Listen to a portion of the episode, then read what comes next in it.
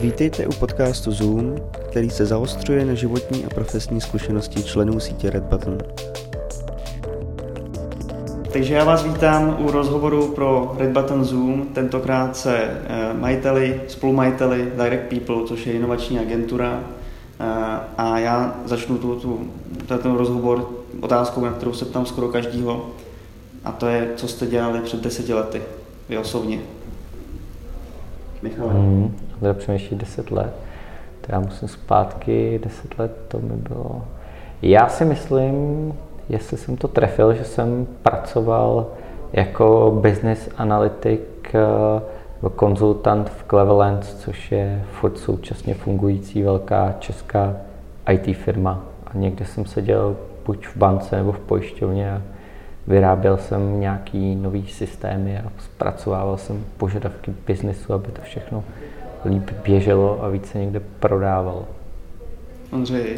Tak pro mě je to moc hezká vzpomínka, protože já jsem přesně před deseti lety seděl doma a, a měl jsem volno, protože jsem akorát čerstvě opustil svůj job v Citibank a měl jsem vlastně už dojednán že budu pro francouzskou skupinu, francouzskou skupinu AXA stavět eh, českou pobočku AXA Bank, což ale začínalo později, takže já jsem měl volno a musím říct, že jedno z nejhezčích letních období, který jsem ve své kariéře zažil.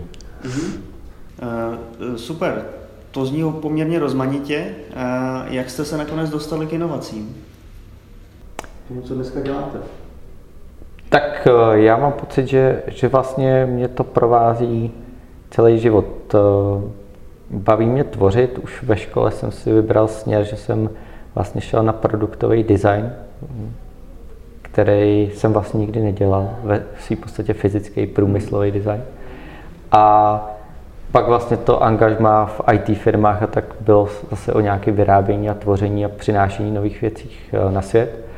No a následovala práce pro investory a stavění firm a potom Direct People, takže bych řekl, že se spíš jako mění jenom moje role, jak můžu ovlivnit to, co tvořím, jakou mám schopnost rozhodovat o tom, jak budou mít moje myšlenky dopad na to, jak ta věc bude úspěšná, ale mám pocit, že vlastně v inovacích dělám celý život.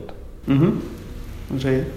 Tak já jsem za svoji kariéru mnohokrát byl v té roli, že jsem dělal něco nového, ať už to byly jenom produkty nebo spouštění nové služby. A nebo že jsem teda stavěl jako dvě celé banky od nuly. A, a průběžně, protože se hrozně dlouho známe eh, s Petrem Šídlem, s třetím z nás, vlastně nějak přes nějakých 20 let, tak jsem i sledoval, co dělá Petr a vždycky jsme se bavili o tom, že spolu zas jednou někdy něco budeme dělat a pak to nějak jako nastalo a tím jsem přišel k inovacím definitivně. No takže oba vás vlastně nějak ty inovace prováděly prakticky celou kariéru. A co pro vás ty inovace přesně znamenají? Teď nemyslím ani ehm, jako nějakou definici, ale spíš mi jde o to, co to pro vás jako osobně je, nebo z pohledu Direct People. Mm-hmm.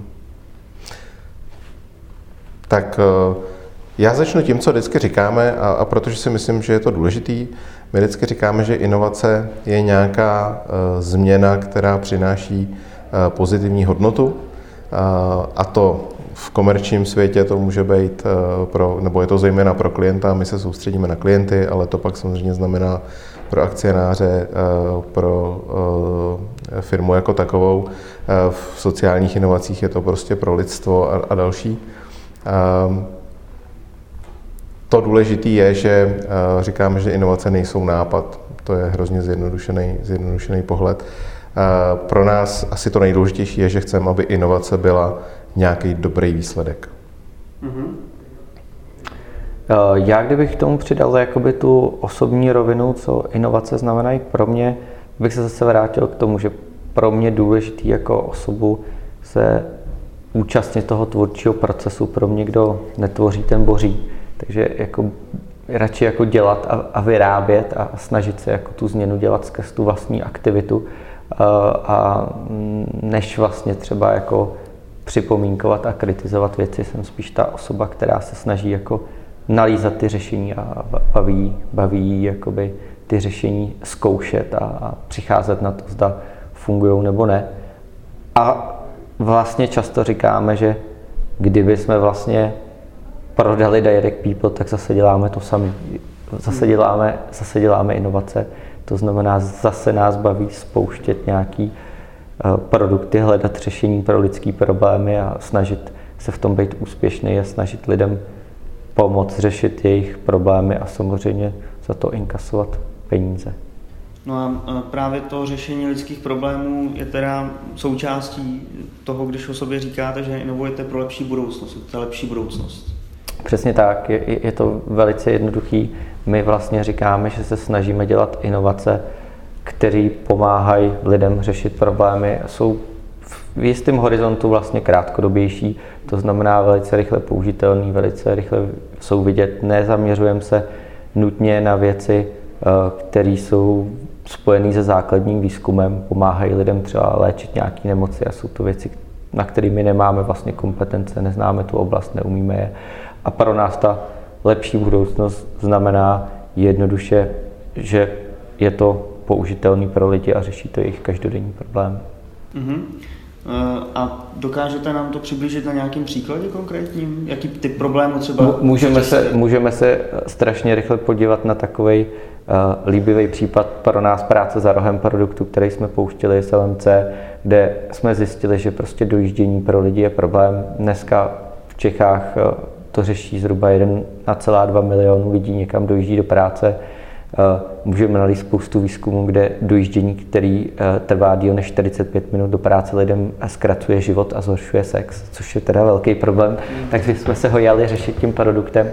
No a z druhé strany Eh, vlastně tenhle produkt jako se spouští i do zahraničí. Takže tady eh, samozřejmě jakoby spustit produkt, který je mobilní aplikací a pomáhá lidem najít práci blízko z pohledu toho výzkumného řešení vlastně není žádná raketová věda a jako spousta lidí si řekne, že to je jako eh, velice nepatrná inovace z pohledu toho lidstva, co mu to přináší. Ale pokud se podíváme na impact jenom jako v minulém roce ta mm, aplikace nebo služba produkt běží už dva roky, tak se bavíme o 100 tisících lidem, kteří, kteří jako odpověděli skrz tuhle aplikaci a určitě desítkách tisíc, kteří našli lepší práci a vlastně uh, jsou tam i příklady toho, kdy oni píšou v těch odpovědi, odpovědích, uh, uh, že si našli tu práci třeba během 10-15 minut.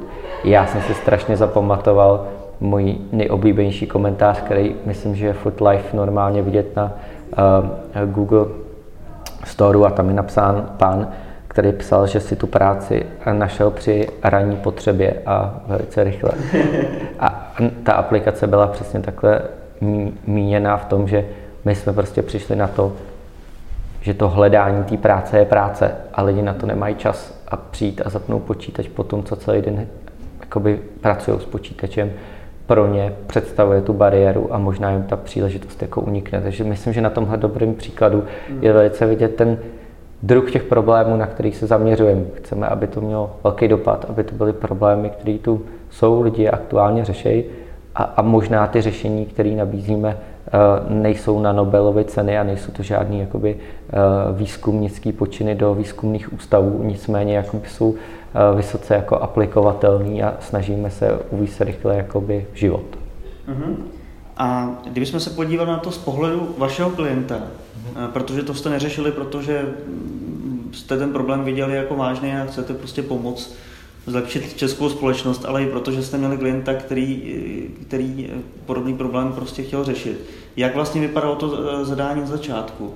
Bylo to o tom, že za vámi přišel klient už s konkrétním problémem?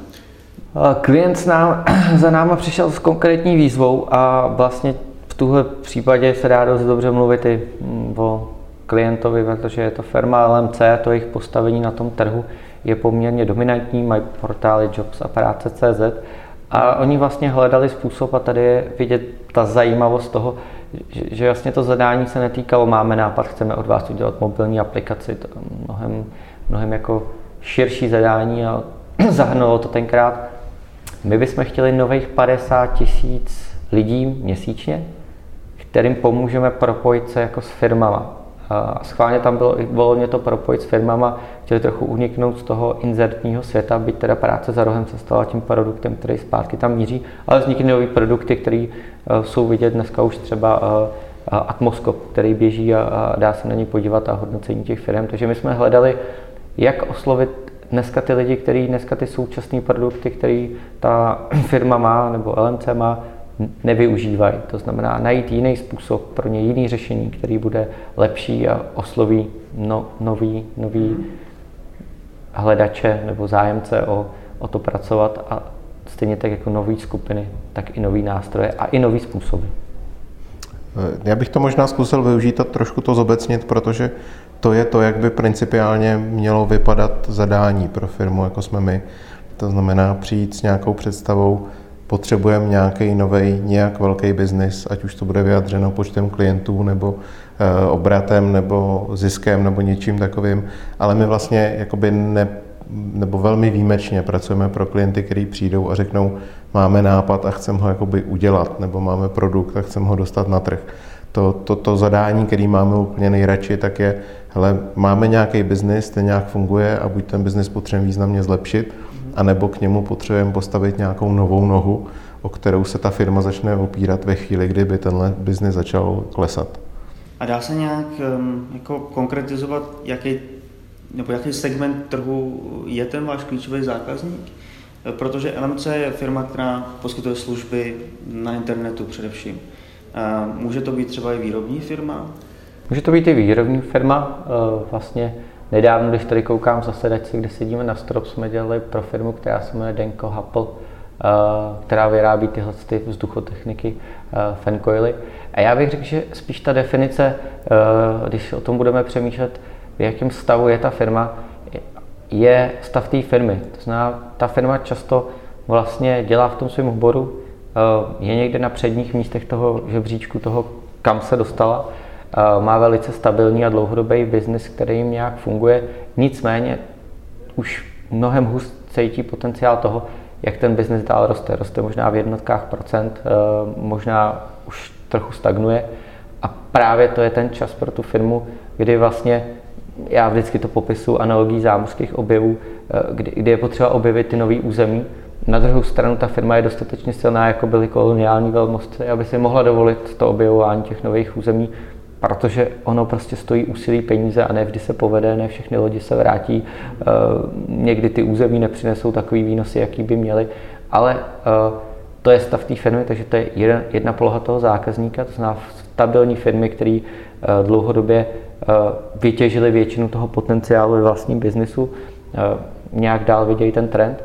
A druhá poloha těch zákazníků jsou naopak jakoby úplně nový startupy s investorama, kde naopak jakoby už chtějí vytěžit ten zlatý důl, který jakoby našli a potřebují, potřebuje ten investor mít jistotu, že s tou těžbou mu pomáhá někdo, kdo to prostě umí a kdo to dělá dnes a denně a nemá tam jenom ten tým těch nadšených eh, lidí, kteří pro tu myšlenku sice hořejí, ale procházejí spoustu slepých uliček, který eh, možná jakoby se jim dalo vyhnout, eh, pokud je mým chlebem jako takový biznes stavět denodenně. Mm-hmm. A s čím takovým firmám vlastně přesně pomáháte? Jak vypadá ten proces? Tak eh, ten proces má několik fází. Záleží, v jaké fázi už ta firma je sama o sobě. Eh, když začínáme s firmou, která přijde a řekne, hele, chceme něco nového, ale, ale jako nevíme, tak, eh, tak je to o nějakém sérii nějakých strategických setkání, kdy se vlastně jako formuluje to, co ta firma vlastně umí, co jsou kompetence, ve kterých je silná, co jsou kompetence, které si myslí, že je schopná jako velmi rychle vytvořit, nebo o kterých už přemýšlela, kde má třeba nějaký nápady, nebo kde vidí nějaké příležitosti. Často to bývá, máme nějakou oblast, kterou jsme udělali na míru jednomu klientovi a vlastně to bylo hrozně úspěšný a není tam šance z toho prostě udělat produkt. Takže začínáme nějakým takovým strategickým formováním na, na úrovni top managementu nebo vlastníků, aby jsme si vlastně vykolíkovali nějaký hřiště, kde ty inovace budeme hledat. To je, to je důležitá část vlastně, uh, protože pokud by to zůstalo jenom u čísel, typu chceme nějaký peníze a obrat, tak budeme končit s tím, že třeba budeme říkat IT firmě, ať si založí benzínky nebo něco hmm. takového. Jakoby my vždycky, a protože tím zákazníkem jsou ty firmy, se snažíme najít jakoby i ten směr uh, toho, a vlastně je podstatný ten směr té vize toho, kam ten zákazník chce tu energii nasměřovat, protože samotný peníze se dají vydělat na spoustách, spoustě front. Jako. Hmm. Jo, to znamená, hledáme, i, hledáme ty synergie s tím, co ta firma dneska dělá, i z toho důvodu, že pro úspěšnou inovaci jedna z obrovských předností je mít nějakou jako výjimečnou konkurenční výhodu proti ostatním. Stavit něco, co může postavit každý, byť to může být atraktivní, tak je daleko složitější, než když prostě v tom oboru mám nějakou unikátní výhodu. Takže když máme to hřiště, tak následuje proces, kterýmu my říkáme discovery a to je vlastně o tom, že ten společný tým a společný tým je velmi důležitý. My málo kdy děláme inovace na klíč, protože nemáme tu ambici rozumět všem oborům, ve kterých pracujeme. Mluvili jsme tady o klimatizacích, dělali jsme v bankovnictví, děláme pro LMC, děláme pro ekonomii, pro spoustu firm, které prostě jsou v různých oborech a, a samozřejmě nepředstíráme, že tady máme lidi, kteří každému tomu oboru jako rozumějí. V některých jsme silnější, v některých jsme slabší, o klimatizacích jsme na začátku nevěděli vůbec nic a vlastně přinášeli jsme do toho to, to, to metodické vedení a ten způsob práce. A proto musíme pracovat se společným týmu a ten začátek je, že prostě vyrážíme a poznáváme vlastně, co jsou ty lidi, kterým, pro který jdeme něco vymýšlet, jak přemýšlejí a takzvaně s nimi získáváme empatii. To znamená, snažíme se pochopit problémy, které mají, tak aby jsme nevymýšleli věci od stolu, ale aby jsme našli co největší příležitost, která je reálně podložená a o který budeme vědět, že když ji vyřešíme, tak je to pro ty lidi obrovsky atraktivní. A hledáme co největší atraktivitu pro ty lidi, to znamená, vracíme se se spoustou nějakých zážitků, které jsme nazbírali rozhovorama, tím, že jsme sami získali nějakou zkušenost. Měli jsme projekty, kdy jsme chodili s lidma domů vařit, měli jsme projekty, kdy jsme prostě eh, nakupovali a prodávali bazarový auta a zkoušeli jsme prostě, jaký to je a, a s jakými zkušenostmi se setkáme. Pamatuju si, že jsme dělali i pro facility management firmu, že jsem chodil na noční směny uklízet. Mm. Takže co jste si z toho odnesl?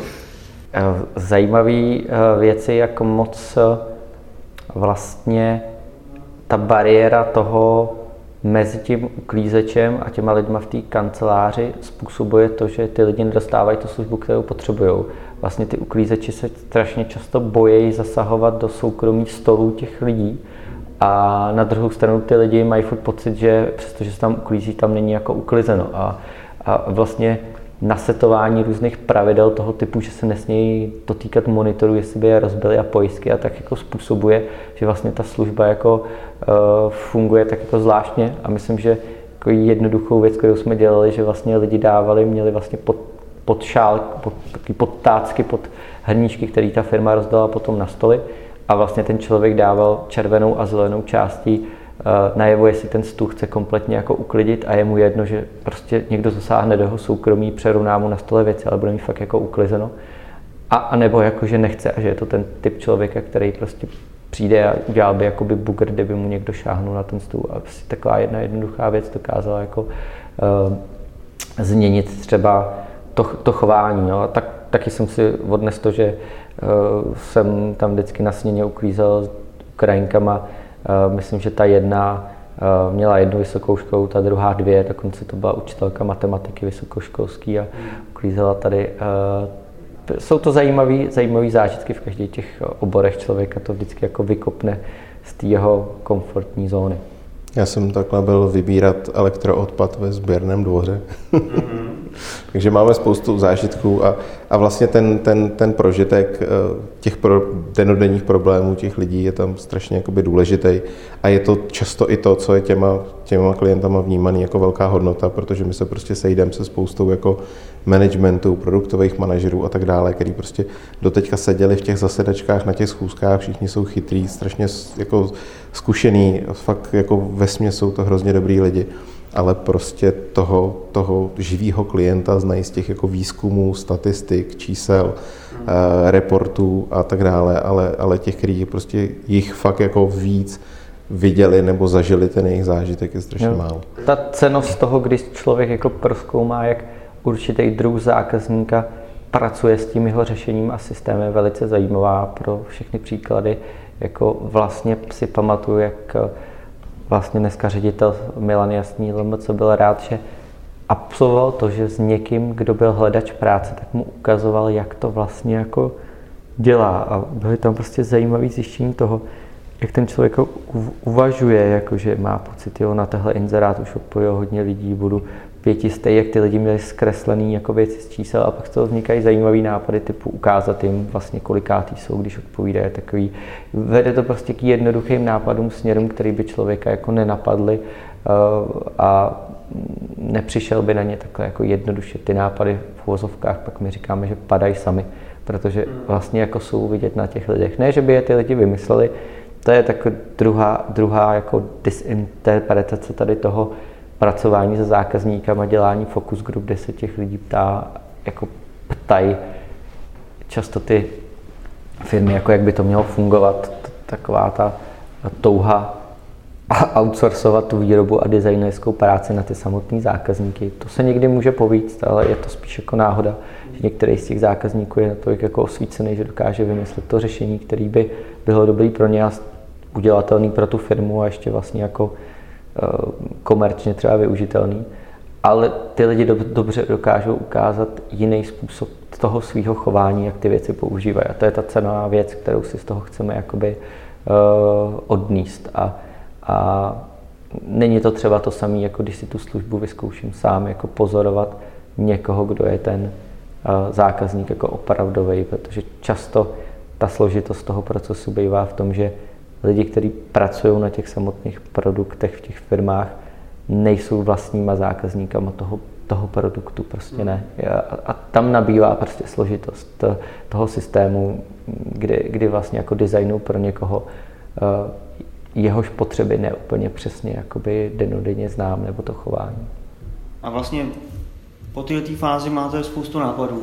Je... Ještě ne. Ještě ne? Ještě ne, tam je jeden strašně důležitý mezikrok a to je, že, že se hledají ty příležitosti, že musíme fakt jako precizně naformulovat, co jsou ty problémy, mm-hmm. který potřebujeme těm lidem vyřešit, protože kdyby z toho, a to je často výzva, protože lidský mozek rovnou jako hledá to řešení a i ty naše klientské týmy se s tím jako perou, že oni přijdou z těch schůzek a už mají ty nápady a my jako brzdíme a říkáme, ještě ty, ještě ty nápady nechcem protože eh, hledáme ty příležitosti, protože nápad může a nemusí fungovat. A, a když nefunguje, tak, tak jste na konci. A když se zamilujete do toho nápadu, tak, tak už nenajdete řešení toho problému. Proto je potřeba se soustředit na ty příležitosti. Já vždycky, já, já vždycky hrozně rád jako říkám příklad uh, SpaceX a Elona Muska, který vlastně se chytnul té příležitosti a přišel na tu příležitost, že nejde nic levně dostat do kosmu. On prostě jako to primární, co potřeboval vymyslet a začal tím, že potřeboval do kosmu dostat na Mars skleník, kde bude něco pěstovat a vysílat to na Zem a začal hledat ten způsob a vlastně přišel na to, že kdokoliv, kdo chce dostat něco levně do kosmu, tak má jako smůlu. To znamená, Elonův původní nápad nebyl jako postavím raketu. Elonův nápad byl vymyslím způsob, jak dostávat věci levně jako do kosmu. A No dobře, a to teda znamená, že vy v momentě, kdy provedete to, ten, ten terénní výzkum, řekněme, jdete si prostě vyzkoušet, jaký je to být uklízečkou, tak e, identifikujete prostě řadu příležitostí. Rozumím tomu, že je to složitý. A jak to děláte? Je na to nějaká série postupů, workshopů, kdy, kdy sdílíme ty zkušenosti, děláme si nějaké poznámky toho, co jsme tam slyšeli za příběhy, bavíme se o tom, jak jsme ty příběhy pochopili, zkusíme, zkoušíme z toho destilovat, co ty příležitosti jsou, eh, jak jsou velký, nějaké prioritizujeme, se skupujeme a tak dále, ale vlastně výsledkem této práce jsou desítky příležitostí, které jdeme řešit. A teprve na základě těchto těch příležitostí na každou z těch desítek jdeme vymýšlet nápady, čím se, to znamená, že vlastně každou tu věc, když mám jeden problém, tak ho můžu vyřešit deseti různýma způsobama a tím se dostáváme exponenciálně k násobku v zásadě ke desítkám a stovkám nápadů, který by, mají ten potenciál fungovat. My v tu chvíli nevíme, který je správný. Často jsou to malé věci, který pak se združují do nějakých jako větších a, a, a vlastně každý koncept nebo každý řešení je vždycky soubor nějakých nápadů. Ale ten, ten mezikrok, že nejdřív si naformulujeme, co jsou ty, co je ta příležitost a teprve pak vymýšlíme to množství nápadů, jak je tam důležité. Jo, zase když to vezmeme s nějakou analogií a příkladama s tím, co uvedeme u práce za rohem, tak jedna příležitost tam byla prostě, jak bychom mohli udělat pro lidi, aby nemuseli dojíždět do práce. To může mít spousty jako řešení, nemusí to být vůbec žádná aplikace a tak můžeme to řešit z pohledu jako dopravy a věcí vyřešených. A druhá třeba příležitost, kterou jsme zjistili a problém, byl o tom, že ty lidi se nedokážou rozhodnout, protože nedobře znají ty firmy, pro který je to pro ně bariéra té odpovědi a vznikl z toho nápad od Moskopu. Ale ty otázky, jak to děláme, vlastně eh, ty, ta terénní práce, pro nás ta empatie, je ten první indikátor toho nějaký příležitosti. Jsou to střípky, které se někdy jako objeví a dávají nám tu indikaci. Eh, říkáme, že jestli ta příležitost je dostatečně veliká a my děláme eh, těch zážitků desítky v tom celém týmu, tak se někde musí objevit, prostě musí někde vyplavat. V tuhle chvíli je trochu jako trik, že ona nemusí vyplavat nějak jako znatelně, protože v té oblasti zkoumali jenom dva lidi, jsou tam dva příběhy. A pokud se nám ta příležitost líbí, snažíme se jako jich pozbírat co nejvíc, každá, tak, tak, tak se snažíme dalšíma důkazama, které už jsou jako spíš kvantitativní, přijít na to, jak je velká. Takže když jsme začali řešit a někde se objevovalo naopak pozitivní, že lidi typu učitelů a často zaměstnání sestřiček, který třeba nemají velké peníze, tak jako svorně docela říkali, no ale já bydlím hned vedle, tak, tak jako to byl ten pozitivní, říkali, hele, jako oni berou jako velký benefit, že nemusí jezdit a z druhé strany říkali lidi, hele, já dlouho dojíždím, No, pak už se to jenom rozšiřuje. To znamená, když jsme měli nějakou příležitost, hele, nějaký to dojíždění a tak, to je pro nás terč, jak je teda vlastně velký. A scháníme ty kvalitativní data, které už jsou většinou jako dosažitelné, dá se jít do různých databází, výzkumů a, a, a tak dále, takže jsme prostě šli na statistické úřady a výzkumy, které máme, kolik těch lidí vlastně je, jak dlouho dojíždí. No a pak jsme to potvrdili nějakým celostátním výzkumem, kde jsme řešili tu část, že jsme se těch lidí začali ptát, kolik by obětovali ze svého platu aby nemuseli dojíždět, protože to je velký trik prokázání těch příležitostí tohohle stylu. Když se zeptáte někoho, jestli chce dojíždět nebo nechce, tak vám většina lidí, 99% odpoví samozřejmě, že nechce. Jenomže tím úplně nezjistíte, jak moc velká je ta bolest. Jo? Ona je často, ty lidi vám řeknou, že jako jo, ale otázka je, co by za to byli schopni obětovat. A my jsme to tady třeba nasměrovali tím směrem, že jsme je nechali obětovat část mzdy, byť vlastně u toho samého řešení a dál, co jsme vymýšleli, to nebylo potřeba, nebylo potřeba pracovat za mít. A pro nás to byl prostě jako důkaz, že ten problém je pro ně dostatečně veliký, eh, až takový, že by obětovali část svého platu. A v tu chvíli máme nějakou příležitost, která před námi leží, do který uh, začneme vymýšlet ty nápady a my analogicky říkáme, máme ten terč, víme, jak je velký, teď tam můžeme střílet ty šípy a každý ten jeden nápad je prostě jenom jeden šíp, který trefí tu příležitost líp nebo hůř. Trefíte se do jedničky, do dvojky nebo do desítky a nějakým nápadem prostě trefíte to kravský oko. Jak najdete to, to, krav, to kravský oko? Je, je, je, to, je to zase o tom, přesně tom přístupu, že, že střílím-li na terč, eh, první vůbec filozofie toho je, že vystřelím víc šípů, to znamená, nemám, nemám vlastně jakoby jednu šanci a to je zase, teď to zní strašně jako Samozřejmě, ale většina těch firm tohle neřeší. Neřeší, že by vlastně měla jednu příležitost a že by jela víc paralelně druhů nápadů, jaký budou těžit. Tak vůbec jako vytěžím mít tak, že začnu mít tehle mindset, že vlastně je pro mě důležitá příležitost. Nikoliv ten produkt. Všude jsou středobovaném vesmíru prostě produkty a procesy těch produktů.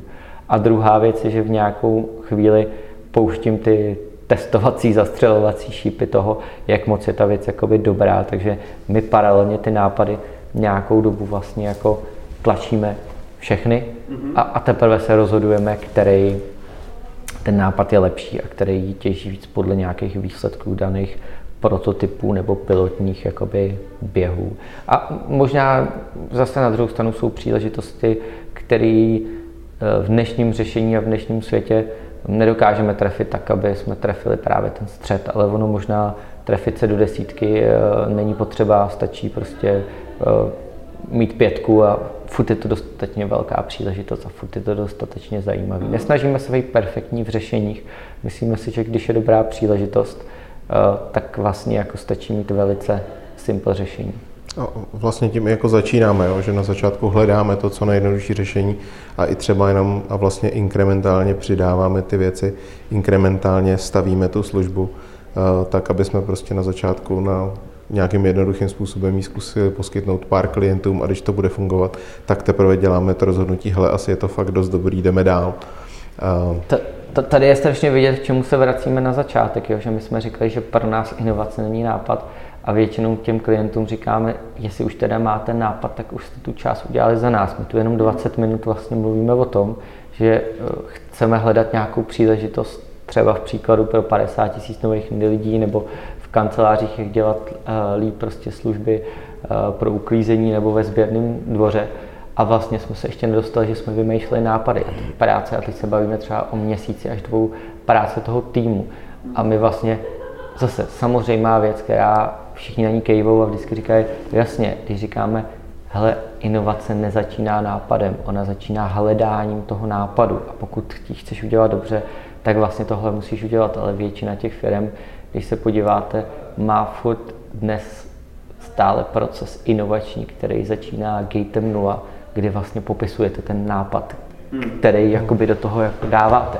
Takže, takže v tuhle chvíli je vidět, že vlastně celá ta první fáze, kterou my děláme, je to hledání toho nápadu, ale z hledání těch příležitostí. My vždycky říkáme, že ty příležitosti jsou důležitější než ty nápady a ten nápad se často ještě jako v průběhu cesty několikrát mění, než dojde k tomu vytěžení té příležitosti. A to je nějaká první fáze, první část té služby, kterou od nás ten klient eh, dostává. Takže první fáze hledání, hledání příležitostí. Hledání příležitostí tím, že jdete opravdu do terénu. E, druhá fáze, vytváříte z toho konkrétní nápady, jak řešit, jak na ty příležitosti reagovat. Přesně tak. Potom to zkoušíte a hledáte, které z nich je jako dobrá, dobrá, dobrá cesta. Přesně tak. A co, co vlastně nakonec dostane ten klient? Nakonec, nakonec vlastně přichází třetí fáze růst toho, toho nápadu a ten klient dostává výsledek. E, a výsledek je často definovaný teda e, nějakým měřítkem úspěchu té dané služby. Takže u věcí, které jsme tu mluvili, to můžou být počty lidí, kteří odpovídají na inzeráty, můžou to být počty firm, který tam inzeruje. Eh, je to zase, zase vlastně taková filozoficky, je to jednoduchá myšlenka, ale filozoficky velice složitá úvaha to, že ten klient nám zadává výsledek. Jinými slovy, dává nám velkou moc nad tím, jak, jak se toho výsledku dosahuje. Eh, máme tu spoustu agentur a firm, které nějak pracují, kde většinou ten ping-pong mezi zákazníkem a uh, tou agenturou běží v tom, že se komentují nějaké zadání a přichází se ke koncenzu toho, jak má vypadat ten produkt, jaká obrazovka, jaký tam má být font nebo okýnko. Hmm. A my vlastně od tohohle úplně abstrahujeme, říkáme, to je náš biznis, my ten produkt vyrábíme, protože tomu jako rozumíme, objednejte si ten výsledek, což jsou prostě platící klienti, Eh, nebo klienti používající tu službu. To je to, co ten klient dostává. Dostává prostě produkt, který má nějakou trakci, my říkáme, má nějaký, má nějaký výsledek v těch daných oblastech, který ten klient potřebuje. Jo. Jsou, jsou klienti, kteří v tomhle procesu dojdou různě daleko. My ty, kteří řeknou, přineste nám ten výsledek, máme nejradši, ale jsou i klienti, kteří ve chvíli, kdy se vygenerují ty nápady, tak řeknou, ty jo, to je super, to už zvládneme a, ale nicméně i tam se nám stává, že pak přijdou jakoby zpátky a říkají, hele, tak ono to možná ještě nebylo tak jednoduchý, tak my s tím potřebujeme pomoct. A pak máme spoustu klientů, kteří přicházejí právě, že tak jak Michal říkal, ten nápad už mají, tak máme i klienty, kteří mají ten produkt, že jako přijdou, velmi oblíbený je tu u IT firm a řeknou, tady jsme vyrobili super věc, bliká to, svítí to, tady to jde dělá tohle, tady to kliká, tady si můžu dělat reporty, ty jsou takhle krásný, prostě umí to být v cloudu, umí to být jako lokálně, je to strašně super. A teď potřebujeme, jestli byste nám nepomohli najít někoho, kdo to potřebuje. Hmm. Což bývají ty, ty, ty projekty z druhé strany a vlastně přesně jsou to ty následky toho, že někdo měl nejdřív nápad a, a ten prostě udělal a, a nepřemýšlel na začátku hned jenom nad tou potřebou. No. No a tam se taky velice jednoduše může stát, že zjistíte, že ten produkt vlastně nikdo nepotřebuje. To se stát může, no. To stát může. Což je většinou zpráva, kterou ten tvůrce a realizátor toho produktu moc nechce přijmout. To mm-hmm. pro ně jako složitý, složitý. Nebo z druhé strany, ono málo kdy se dojde k tomu, že to nechce nikdo, ale dojde se k tomu, že to chce prostě velmi malé množství lidí, méně než by se jako dalo očekávat. Ale ku podivu méně, než by se dalo očekávat z takových těch uh, Excel výpočtů toho typu, že Dix jsme vlastně počítali jenom 1 nebo 2% trhu, když si to koupí. A ono vlastně ty 1-2% z těch velkých 100 tisíců domělého trhu vlastně dělalo tak velký číslo, že to bylo opodstatnění pro ty lidi třeba dva, tři roky něco jako vyrábět, hmm. ale ta milná představa toho, že ten trh je tvořený nějakým číslem počtu zákazníků, který vůbec existují, je prostě milná, protože jsme na trhu potřeb a, a, a vlastně nikdo moc nezjistil, uh, že, že jestli ta potřeba je taková a jestli ty lidi potřebují řešit a jsou za ní ochotní platit a který řešení dneska mají a jestli jim dostačuje a tak dále. Já, já velmi často říkám, že našim klientům bráníme nebo že je sundáváme z těch mrtvých koní, což se velmi často stává, že se jako udělá ten produkt, všichni mu věřejí, tak, tak teď řeknou, aha, tak to nejde, tak zkusíme zlepšit sales, pak zkusíme dát víc do marketingu a prostě v nějaký okamžik jako přijde ten moment, kdy je potřeba si říct tu, tu, tu smutnou pravdu, že prostě krmíme toho mrtvého koně a že nepojede. A, a ten náš proces, když se to tím naším procesem dělá celý, tak je výhoda, že se prostě mrtví koně nerozjedou, protože ta věc se jako zabije včas. A je to hrozně důležitý chápání, nebo dru, hrozně důležitý v procesu inovací chápat, že inovace je něco, co může přinést slepou uličku, kdy se prostě může stát a proto pracujeme s portfoliem nápadů a portfoliem příležitostí, že se prostě v nějaké fázi zjistí, že ta věc není dost dobrá nebo dost velká a nemá smysl jí dál dělat.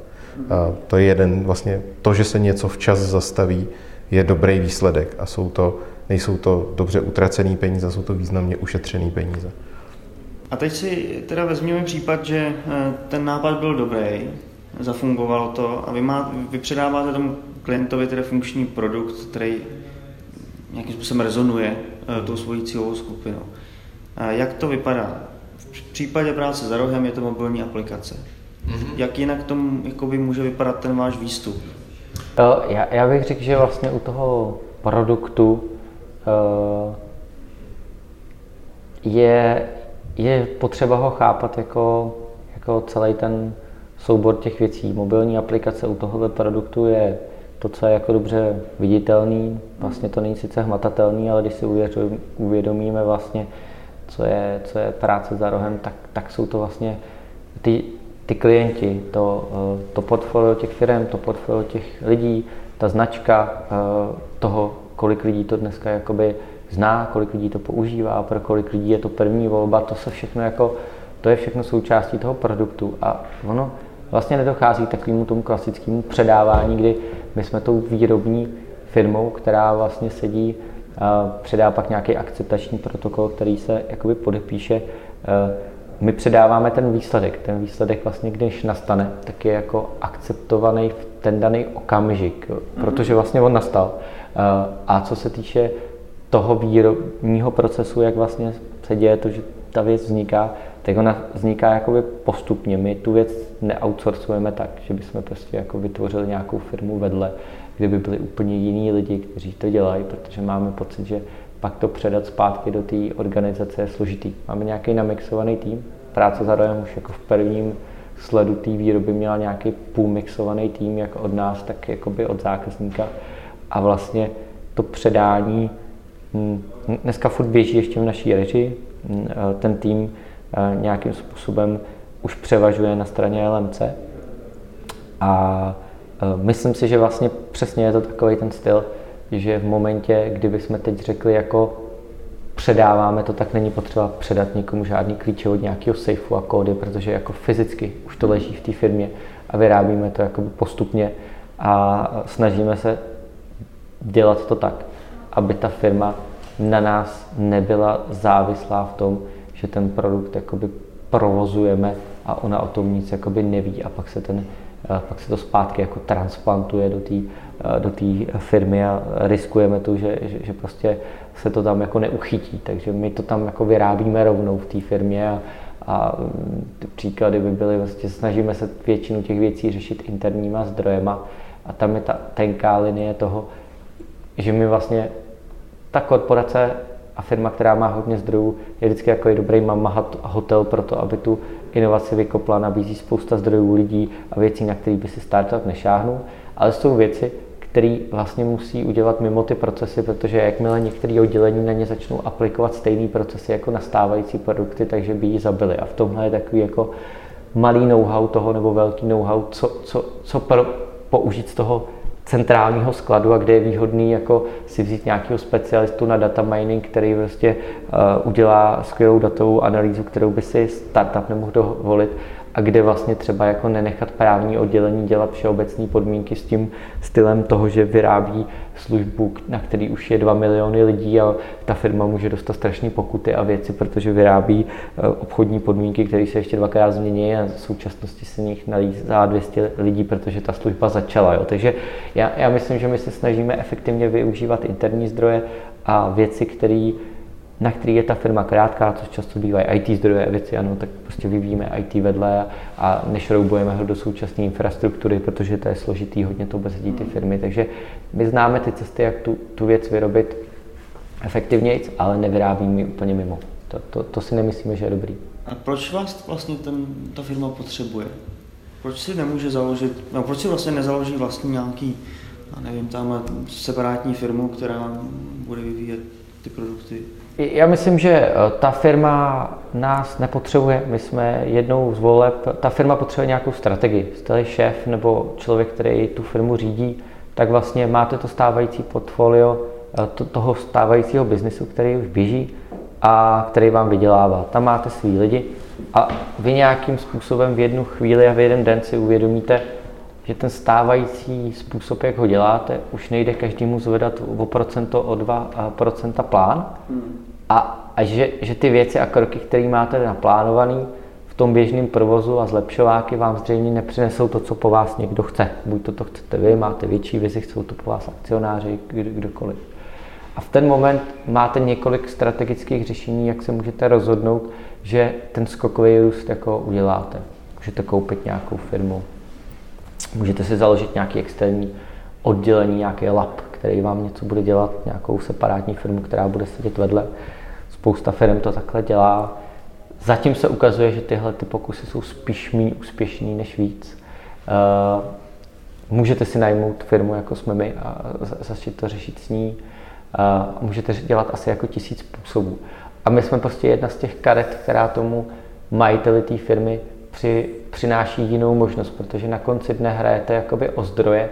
Často bych řekl, že se dělá ta základní chyba toho, že vlastně ty lidi, kteří jsou pro vás nejdůležitější v tom core businessu, nějakým způsobem z něj zkoušíte brát, aby vám jako udělali ten novej a najednou vám začnou kulhat v obě ty nohy a ty lidi furt žijou v tom rozděleném půlmozku toho, kdy vlastně oni vědí, že když o 2, o 3% změní nějakou kampaň na tom svém stávajícím produktu, kde mají prostě půl milionu lidí, tak udělají prostě 2-3 miliony okamžitě ten měsíc hmm. na obratu nebo za zisku a vedle toho budují nějakou věc, která ani v dvouletém, tříletém horizontu neudělá tolik, co ta kampaň, jenomže potom je nějaký skokový růst. Jo. Takže já si myslím, že pro toho šéfa té firmy nebo pro kohokoliv, kdo se nás najímá, jsme jednou kartou z mnoha těch karet. Nemyslím si, že je dobrý vsázet na jednu kartu ani v jednom případě. To znamená jako všechno řešit s náma, ale z druhé strany jako dneska mnohem rychleji roste evaluace těch firm a kupovat ty firmy v momentě, když už rostou, rostou, do které zbývá čím dál dražší dneska a ty firmy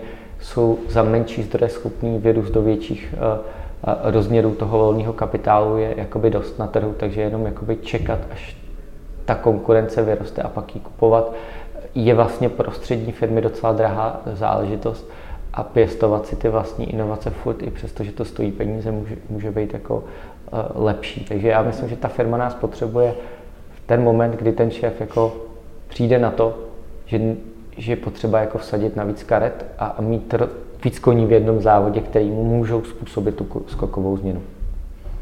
No, já bych tomu možná ještě doplnil, že ty inovace jsou nějaká kvalifikace, je to nějaký řemeslo, který se jde naučit a my už ho nějakých hodně pár let děláme a nějak ho umíme a, a vlastně v těch, eh, zejména v těch korporacích, vždycky říkáme, že ten, ten operational excellence nastavení, kdy každý člověk přesně má tolik práce, kolik zvládne, nebo ještě o malinko víc a vyřídí těch svých x e-mailů a x schůzek za den, tak mu jako nemůžete jenom zadat a teď buď inovativní a až na to budeš mít čas, tak vymýšlej něco večer. A to znamená, že pokud ten management už jako dojde k tomu, že to potřebuje dělat nějak stranou, tak pak se vlastně jako rozhoduje o tom, jestli nějaký lidi jakoby vyndá a, a zpravidla přirozeně chcete ty nejlepší lidi, ale ty nejlepší lidi máte v tom core businessu a jsou tam pro vás důležitý, tak je nemůžete vzít a dát je do startupu vedle, protože prostě přesně byste se střelil do kolena té hlavní nohy.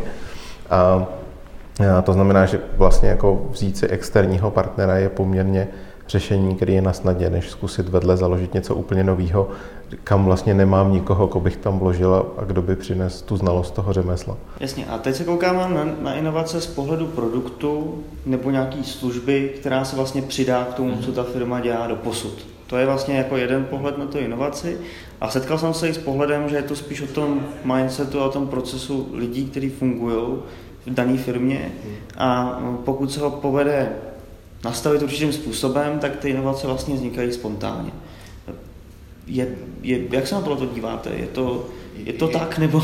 Je, je, to, je to tak částečně, my dokonce, jako je to jedna z věcí, které děláme, že vlastně jako budujeme inovační kulturu firmy, školíme lidi, ale uh, uh, Zase máme takový příklad, když si přečtete pravidla hokeje a naučíte se jako bruslit, tak nevyhrajete Stanley Cup. Prostě musíte, je tam nějaká praxe, jsou tam nějaké zkušenosti, potřebujete nějaký tým, potřebujete nějakýho jakoby kouče a, a dokonce se dá říct, že jako ta inovační kultura nejčastěji je potřeba u toho jako managementu. To znamená, že potřebujete tu inovační kulturu do té firmy dostat, ale pak potřebujete jako reálně rozjet ten proces a ty lidi naučit tu práci, kterou mají dělat. Jako jenom změna mindsetu, teď budu inovativní, žádný výsledky sama o sobě nepřinese. No, to, no. to první, co ty klienti oceňují, je, že ty lidi se naučí myslet jinak, ale aby, aby se to dostalo až do těch výsledků, tak to je i nějaký proces a nějaká práce. Jo, navíc vlastně je to o druzích té inovace a toho zlepšování a o autonomii a schopnosti rozhodovat těch jednotek. Takže když budeme konkrétní, můžete mít skvělou inovační kulturu v nějakém výrobním podniku a pokud třeba ji máte dotaženou třeba až na nějakou výrobní linku, tak vlastně ty lidi můžou vymýšlet třeba každý týden, jak by líp poskládali třeba na nějakém kusu plechu, výseku to, eh, jak se z toho bude vysekávat ten konkrétní výrobek a ušetří vám spoustu jakoby na tom materiálu a věci. A vy můžete dát autonomii, hele, vy můžete jako přenastavit ten stroj a vyseknout to, jak chcete, když ušetříte materiál, můžete jim dát stimulaci, že soutěže je za ušetřený materiál, mají peníze a to určitě jakoby jde. A to my bereme a považujeme zlepšování procesů a věcí, které vlastně jako neděláme, nevěnujeme si jim a těžko vám takhle spontánně ve výrobním závodě vznikne jako produkt, že by najednou někdo jako přišel a řekl, já jsem tu vyrobil nový výrobek, celý jsem ho schválil, eh, mám už zákazníky a fungujeme. Jo. Vlastně tohle to by muselo projít tolikama, tolik, tolik kroků posvěcením nějakého managementu a odsouhlasením, že, že vlastně to není schopné. Že se bavíme spíš jako o úrovni toho, že každá ta firma má nastavenou tu autonomii a schopnost rozhodování a toho, kde se hledá konsenzus versus kde ten člověk může sám rozhodnout o tom, eh, do čeho se pustí a jaký má prostředky na to, aby tomu byl schopný jako svobodně udělat až do nějaké fáze že vlastně ta naše oblast, jakoby opravdu objevování nových trhů a startování nových produktů a služeb většinou jako nebejvá v kompetenci jakoby nikoho a je prostě spousta jako rozhodovacích stupňů. Záleží asi na velikosti firmy, jestli to probíhá. A, a na, na, úrovni člověka, který tu změnu může pustit a vlastně i na to, jak veliký tým a kolik lidí potřebujete na to, aby vůbec takhle komplexní věc dalo dohromady. Pokud nějaký vylepšení může jako udělat jednotlivec, tak je to zase jako jednodušší část, ale vemte si nějakou komplexnější část prostě připravení startu nějakého produktu potřebujete lidi, kteří připraví marketingové kampaně, lidi, kteří udělají ten výrobek a to, to vlastně jako eh, je pro nás furt součástí toho, toho řemesla té inovace, protože jak jsme řekli, pro nás inovace není ten nápad, že někdo má nápad na nějaký produkt. Pro nás znamená ji jako opravdu jako udělat. A, a ten nápad možná není ten problém v té kultuře toho, že ty lidi nějaký mají, ale aby byli schopni ten nápad jako uvíct v život, to je úplně jiná disciplína. A, a dokonce, aby se o to jako vůbec pokusili, jo? protože argument, se kterými se hrozně často čeká, setkáváme v těch klientských týmech, a zaznívá to, ty lidi jsou prostě zavřený v nějaké kultuře, v té firmě, v nějakém fungování a, a zaznívají věci, tohle, tohle nezvládneme vyrobit, tohle nám management neschválí, s tímhle nás vyhodějí, tohle si nemůžeme dovolit, tohle bychom museli dělat pod jiným brandem. A vlastně ty lidi jenom jakoby znalostí té vlastní kultury a to tím, že jsou v nějakém prostředí, tak vlastně nebejt nás, tak by ty věci, které můžou být hodně dobrý, prostě zabili dřív a my jsme ty, kteří tam pak jako tlačí toho koně a říkají, neblbněte, tohle je fakt dobrý. A vlastně jako zdůrazňujeme tu atraktivitu, aby a, a vlastně dáváme tam jako to momentum pro to, aby ty lidi byli ochotní jako překonávat ty překážky. Já bych se chtěl trochu vrátit ještě k eh, té vaší metodologii nebo způsobu práce. Eh, vy vycházíte eh, hodně z toho, co dělá firma IDEO, která je hodně známá tím, že se zabývá designem inovací. Nicméně zmiňovali jste, nebo přečetl jsem si na vašem webu, že vlastně, když jste zakládali agenturu Direct People, tak jste si říkali, že nechcete být stejní jako IDEO. Proč vlastně? Vždyť IDEO na českém trhu nepůsobí.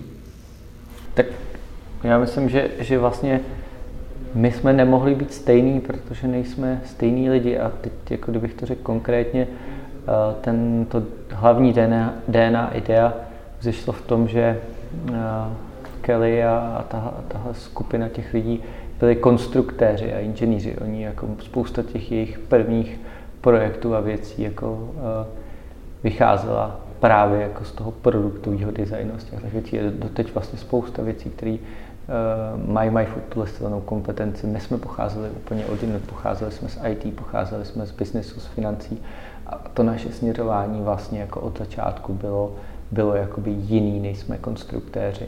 Uh, sdílíme nějakou stejnou myšlenku a stejný, stejnou myšlenku design thinkingu toho, že vycházíme nějak z potřeb lidí, video skvěle jako otevřelo celý ten svůj proces a dal, dal k dispozici všem firmám část toho know-how, eh, aby, aby tohle hnutí rozšířili a to, to je asi to, co se nám na tom líbí a z druhé strany nemůžeme se chtít stát někým, když vlastně jako nemáme stejné základy a věci a nikdy jsme nechtěli postavit designersko-konstruktérskou firmu, i když ideo není je, jenom tím. Mm-hmm. Proč vlastně neděláte inovace nějaké své vlastní firmě a pomáháte dalším firmám? A, a teď záleží, jak to, co ta otázka znamená, jestli proč neděláme inovace v nějaké třeba korporaci, anebo proč... Třeba. Jo.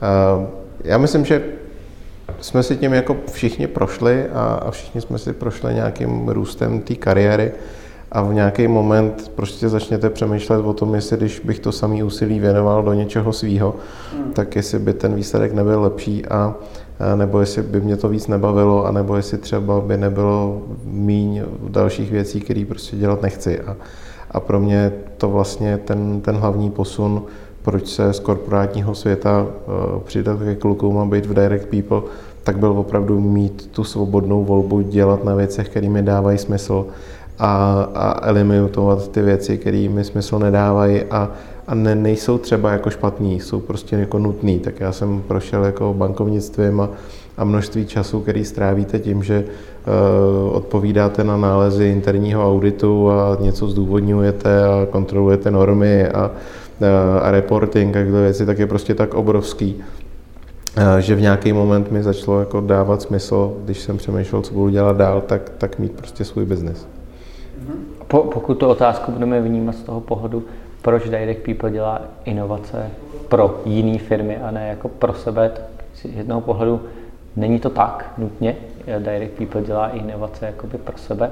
A zase bych to vrátil na začátek té naší vize. Naše vize je dělat produkty a služby, které budou jako úspěšný. A my vlastně za sebou máme nějakou historii. Eh, my jsme zakládali firmu společně s Petrem, přidal se k nám Ondra a v té úvodní fázi naše schopnost vyrábět vlastní nápady byla velice malá, nedisponovali jsme žádným kapitálem, eh, začínali jsme jakoby od nuly, eh, rostli jsme poměrně organicky, neměli jsme za sebou žádného mecenáše nebo mega investora a v té chvíli prostě náš, naše nejoptimálnější cesta bylo dělat eh, consulting pro velké firmy, nechat si platit na úroveň jakoby hodin a vlastně začít tu oblast jakoby poznávat. A vlastně bylo to tak, že jsme vlastně tu oblast poznávali. Jakmile jsme rostli, trochu jsme se pouštěli do stavu jako startupů a pracovali jsme pro startupy. Dneska ten mix je takový, že vlastně pracujeme pro korporace, změnili už jsme ten model a tím pádem vlastně jsme hodnocení mnohem víc od výsledku a nejenom jakoby od consultingu a pracujeme nějakým modelem success fee, který dostáváme za naše výsledky.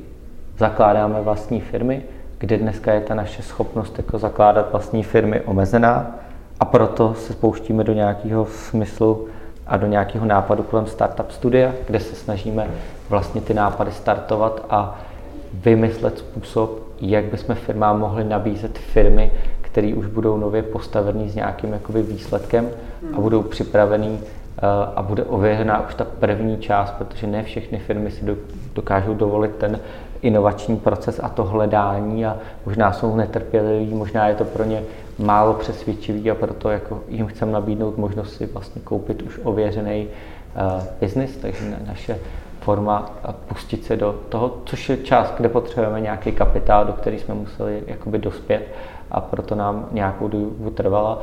A současně provozujeme nějaký vlastní nápady, jako je levná tramvajenka Casually, který jsme jakoby vyrobili. Takže já si myslím, že vlastně ten způsob, jak eh, a pro koho pracujeme, jenom prostě odráží naši realistickou schopnost vlastně dělat ty eh, inovace a odráží ten způsob, odkud jsme přišli, z čeho jsme vzešli, jakou kapitálovou sílu jsme za sebou měli a jak jsme tu firmu jakoby vybudovali. A je to nějaký mix a čím dál víc jakoby tíhneme k nějaký větší samostatnosti a s větší schopnosti přebírat to riziko na sebe a startovat ty uh, věci a mít větší možnost rozhodovat nad tím, co a jak funguje. Já bych tomu možná ještě doplnil, že když si to člověk představí, jako když budete rozumět energetice, tak si můžete založit firmu v energetice. Když budete umět vyrábět nábytek, tak si můžete založit vlastní firmu a vyrábět nábytek. A, a my jsme všichni vzešli z financí, tak asi bychom mohli spustit nějaký svůj vlastní jako fintech, hodně tam tomu rozumíme. Na druhou stranu dělá to jako kde kdo, ale vlastně naše hlavní kvalifikace je, že umíme dělat nové věci a umíme prostě přijít na to, jaký to věci to mají být a, a, a máme praxi v tom, jak je dostat jako do života. A, a proto jsme si řekli, tak jako zůstaňme v tomhle směru, živme se tím a nikdy jsme jako nepřepnuli na to, že bychom řekli, hele, tady je super nápad a budeme se tomu, jako super příležitost a budeme se tomu věnovat, ale vlastně i, i v tom uvažování o vlastním dalším biznisu tak chcem, aby ta hlavní profese byla, budem generovat nový, dobrý, funkční věci, tak jak to Michal říkal, a, a, a, a budeme schopni je nějakým způsobem nabízet. To znamená, směřujeme k tomu, aby jsme nebyla, nebyli jenom poradenská agentura, ale víc a víc, aby jsme byli schopni dělat i své věci, i třeba se zámím, zázemím nějakých investorů, který potom budeme schopni jako exitovat. Tohle je jako v podstatě hodně sen spousty firm, které vlastně jsou konzultantský nebo se jedná o agentury a tak dále, dělat vlastní projekty. Ale velmi často si myslím, že se to nedaří, protože vlastně jste někde mezi tím, že musíte dodávat eh, na těch projektech, který máte s klientem a pak pracujete na svých. A jak se na to díváte vy? Nebo máte, máte tuhle tu věc vyřešenou? Daří se vám to? Jo, jako naše zkušenost ukazuje, že v něčem daří. Postavili jsme produkty, které fungují vlastně i u nás a myslíme si, že je to především v tom, že ten náš systém i ten náš kórový systém firmy právě míří tím eh, výsledkovým systémem odměňování za výsledky, který je mnohem blíž tomu startupovému světu a jakoby nebije se u nás ta část toho, kdy eh, ty konzultační agentury bojují s tou utilizací a vlastně schánějí utilizaci a vlastně jsou placený za ty hodiny bodyshopujou ty lidi na úrovni toho, že k zákazníkovi jedají na rok a najednou je z toho furt jako velký výnos a nesou maximální riziko a vlastně jenom prodávají ty kapacity. My vlastně, byť tehle biznis se nám několikrát nabízel a otevíral a mohli jsme ho dělat a je to takový jako velice uh, uh, pěkný a ziskový biznis z toho pohledu, uh, tak, tak jsme do něj jako nikdy nevstoupili a proto vlastně Eh, nemáme co obětovat a nezajímá, jakoby nečelíme tomu dilematu, eh, ty a tehle člověk má 80% chargeability a co s tou chargeabilitou jakoby budeme dělat, on nám nepřinese ty peníze, u nás to prostě jako vlastně takhle nefunguje. A tím pádem eh, pracováním a natáčením hodin my ne, nezvyšujeme primárně svůj zisk a myslím si, že to, tohle je jakoby jedna z těch jako zásadních předpokladů toho, že ty dva systémy se, se mezi sebou prostě jako neperou a, a mají nastavený stejný, stejný výsledek. A je teď jenom, jako, jenom otazník, jestli když ten výsledek dosáhnu na úrovni toho a mám pokrytý nějaký riziko od zákazníka a on mi zaplatí za ten výsledek nějakou částku, když riskuju všechno a vlastně nemám pokryto vůbec nic a riskuju to sám a dosáhnu stejný výsledek, že dostanu jakoby větší, větší odměnu. A je to jenom míra toho rizika a tam je to spíš jako téměř žádný riziko vůči jakoby velikýmu. A myslím, že proto ty firmy nedokážou tahle, tahle proud vůbec rozjet. A nám se vlastně jako daří na této škále, od toho jsme placená agentura, to děláme své věci, jako poslední tři roky posouvat uh, směrem k těm, k těm vlastním věcem furt to není tak, že by tady no, prostě desítky lidí, kteří tady dneska pracují, tak jsme my byli schopni jako zaplatit a, a žít jenom z portfolia věcí, které z nich bude vypadat. Tam směřujeme a, a ještě tam nejsme. To se dostáváme k kapitole Ambic, což je kapitola poslední. Eh, mě zaujalo, že mimo jiné působíte na polském trhu. Eh, jak jste se k tomu dostali a proč jste se vybrali zrovna Polsko? Tak eh, má to vlastně několik, několik částí. Eh, jedna, jedna věc je, eh, dlouhodobě vlastně chceme dělat inovace, věci, které jsou úspěšné a chceme zákazníkům nabídnout možnost jako většího dopadu a to znamená i jakoby větších trhů a tím pádem vlastně ten, ten přechod jakoby do zahraničí a do různých trhů.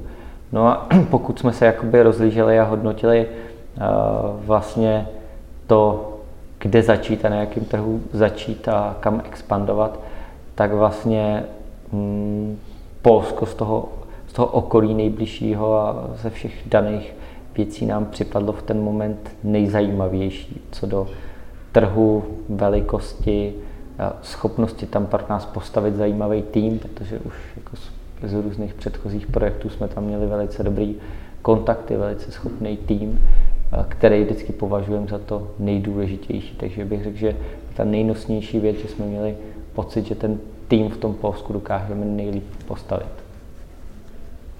No a Polsko ale je vnímaný jako poměrně složitý trh, pro, zvlášť pro české firmy. Spousta z nich tam, jak se, jak se říká, schořela. Eh, mě osobně to téma poměrně dost zajímá, mluvil jsem o něm se spoustou lidí. Eh, tohodle jste se nezalekli?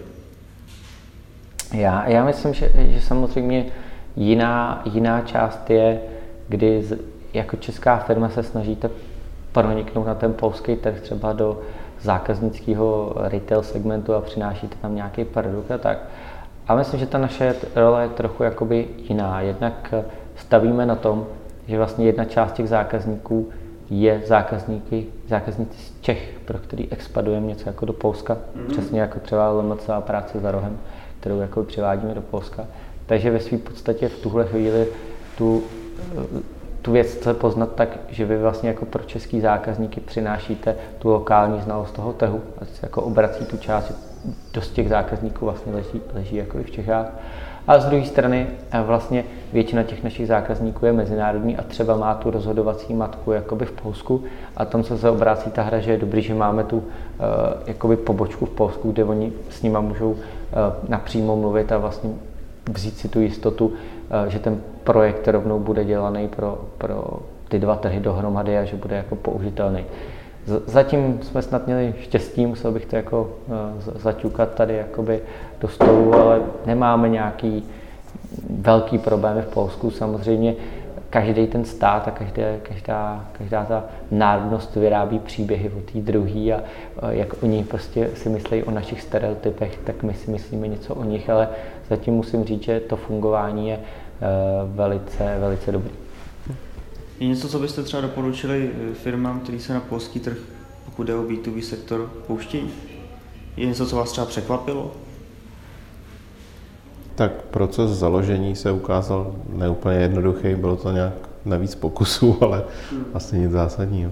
No a asi jakoby různý, různý papírování a zakládání a těch věcí je, je s tím spojených překvapivě v něčem byly jako složitější a tak, jak jako naše státní zpráva je hodnocená v něčem jako velice, velice pomalá, končí na žebříčkách úplně poslední všech věcech, tak tady se jako ukázalo, že některé věci jako trvají ještě, ještě déle a my považujeme za klíčový výběr, výběr prostě těch lidí pro nás vlastně tu pobočku a ten směr vedou, vedou uh, lidi, kteří jsou jakoby místní, sedíme naše pobočka ve Varšavě a, a to je ten náš klíč jakoby k úspěchu. Z druhé strany vlastně fungujeme uh, něco přes rok, pobočce se velice daří, ale ne, necítíme se asi jakoby v roli toho, že bychom ostatním dávali rady, jak to dělat. Furt takový prototyp. Eh, dneska vlastně máme pět, pět členů pobočky a pobočka má našlápnuto, aby rychle rostla tehle ten rok a my v tuhle chvíli asi ještě nemáme rad na rozdávání. Zatím to tak bereme, že nám štěstě napřeje a že, že se nám prostě jako vydaří. Tak třeba při nějakým příštím rozhovoru. Ještě bych to chtěl zakončit otázkou, kde vlastně vidíte Direct People třeba za 10 let. Zkuste na tom ukázat svou, svoje ambice. Já, já myslím, že jsme to tady řekli, že hodně směřujeme k tomu, aby, aby jsme sami dodávali velké věci, které budou vidět a, a, a buď je vlastnili, nebo je jakoby exitovali. A, my prostě chceme, aby za brandem Direct People byly dobrý, užitečné věci spuštěné na trhu. A ta vize do deseti let je, že touhle kvalifikací budeme velmi dobře jakoby známí a budeme v tom značka, která to prostě v úvozovkách seká jak housky na krámě. Nemáme žádný velký uh, růstový ambice ve smyslu, nebude nás tady desítky, ale budou nás tady stovky, protože myslíme, že chceme jako držet nějakou, nějakou jako kvalitu toho, toho core týmu a té kvalifikace. Uh, co asi o čem přemýšlíme, tak je, tak je ten, ten regionální růst, protože prostě na ty věci koukáme oportunisticky a tak, jak jsme uh, už vstoupili na polský trh, tak zvažujeme nějaký další, kde jsou konkrétní věci, na kterých bychom mohli dělat. A to je asi ono, no. Věříme, že nás to jako bude bavit a, a další směr, který dává smysl a objevuje se, který by nám jako mohl eh, pomoct v té schopnosti být soběstačný v tom generování těch věcí, tak samozřejmě je to, že se tu objevují investoři, kteří jsou jako připravení a tu, tu kvalifikaci, kterou máme, tak nějakým, jako nějakým způsobem zkusit jako zhodnotit a, a navýšit. No. Kdybych to měl říct ve slovách těch zákazníků zvenčí, jak uvidějí Direct People za 10 let, tak je to především to, že uvidějí ty naše produkty, budou je znát a budou vědět, že jsme je dělali. Když to dneska ta situace je taková, že znají nás někteří a naše služby a ne vždycky si spojí jakoby ten produkt s námi a s tou službou. Myslím, že za 10 let tím, že právě budeme schopni produktovat víc a věci s větším dopadem, bychom chtěli, aby jsme vlastně jako uh, byli být známý skrz ty služby a produkty. Existovalo víc i silnějc to spojení uh, direct people a daný produkt. Dneska i jakoby jsme upozadnění v tom smyslu, že ty produkty primárně děláme pro ty naše zákazníky a není naším cílem prostě někde vystupovat a, a, a vlastně jako přivlastňovat si ty výsledky uh, k našemu jménu. Dokon, dokonce velmi často to dělat jako nesmíme, to znamená, jsou jsou na trhu produkty, které jako jsou známí, eh, hmm. mají spoustu klientů a, a my neříkáme, že jsme je dělali my, protože jsou součástí nějakého portfolia nějakého klienta a, a prostě on k nám outsourcoval něco, ale furt je to pod jeho brandem a my neprezentujeme, že jsme to dělali my. Jasně. Tak těším se za 10 let. Díky. Díky.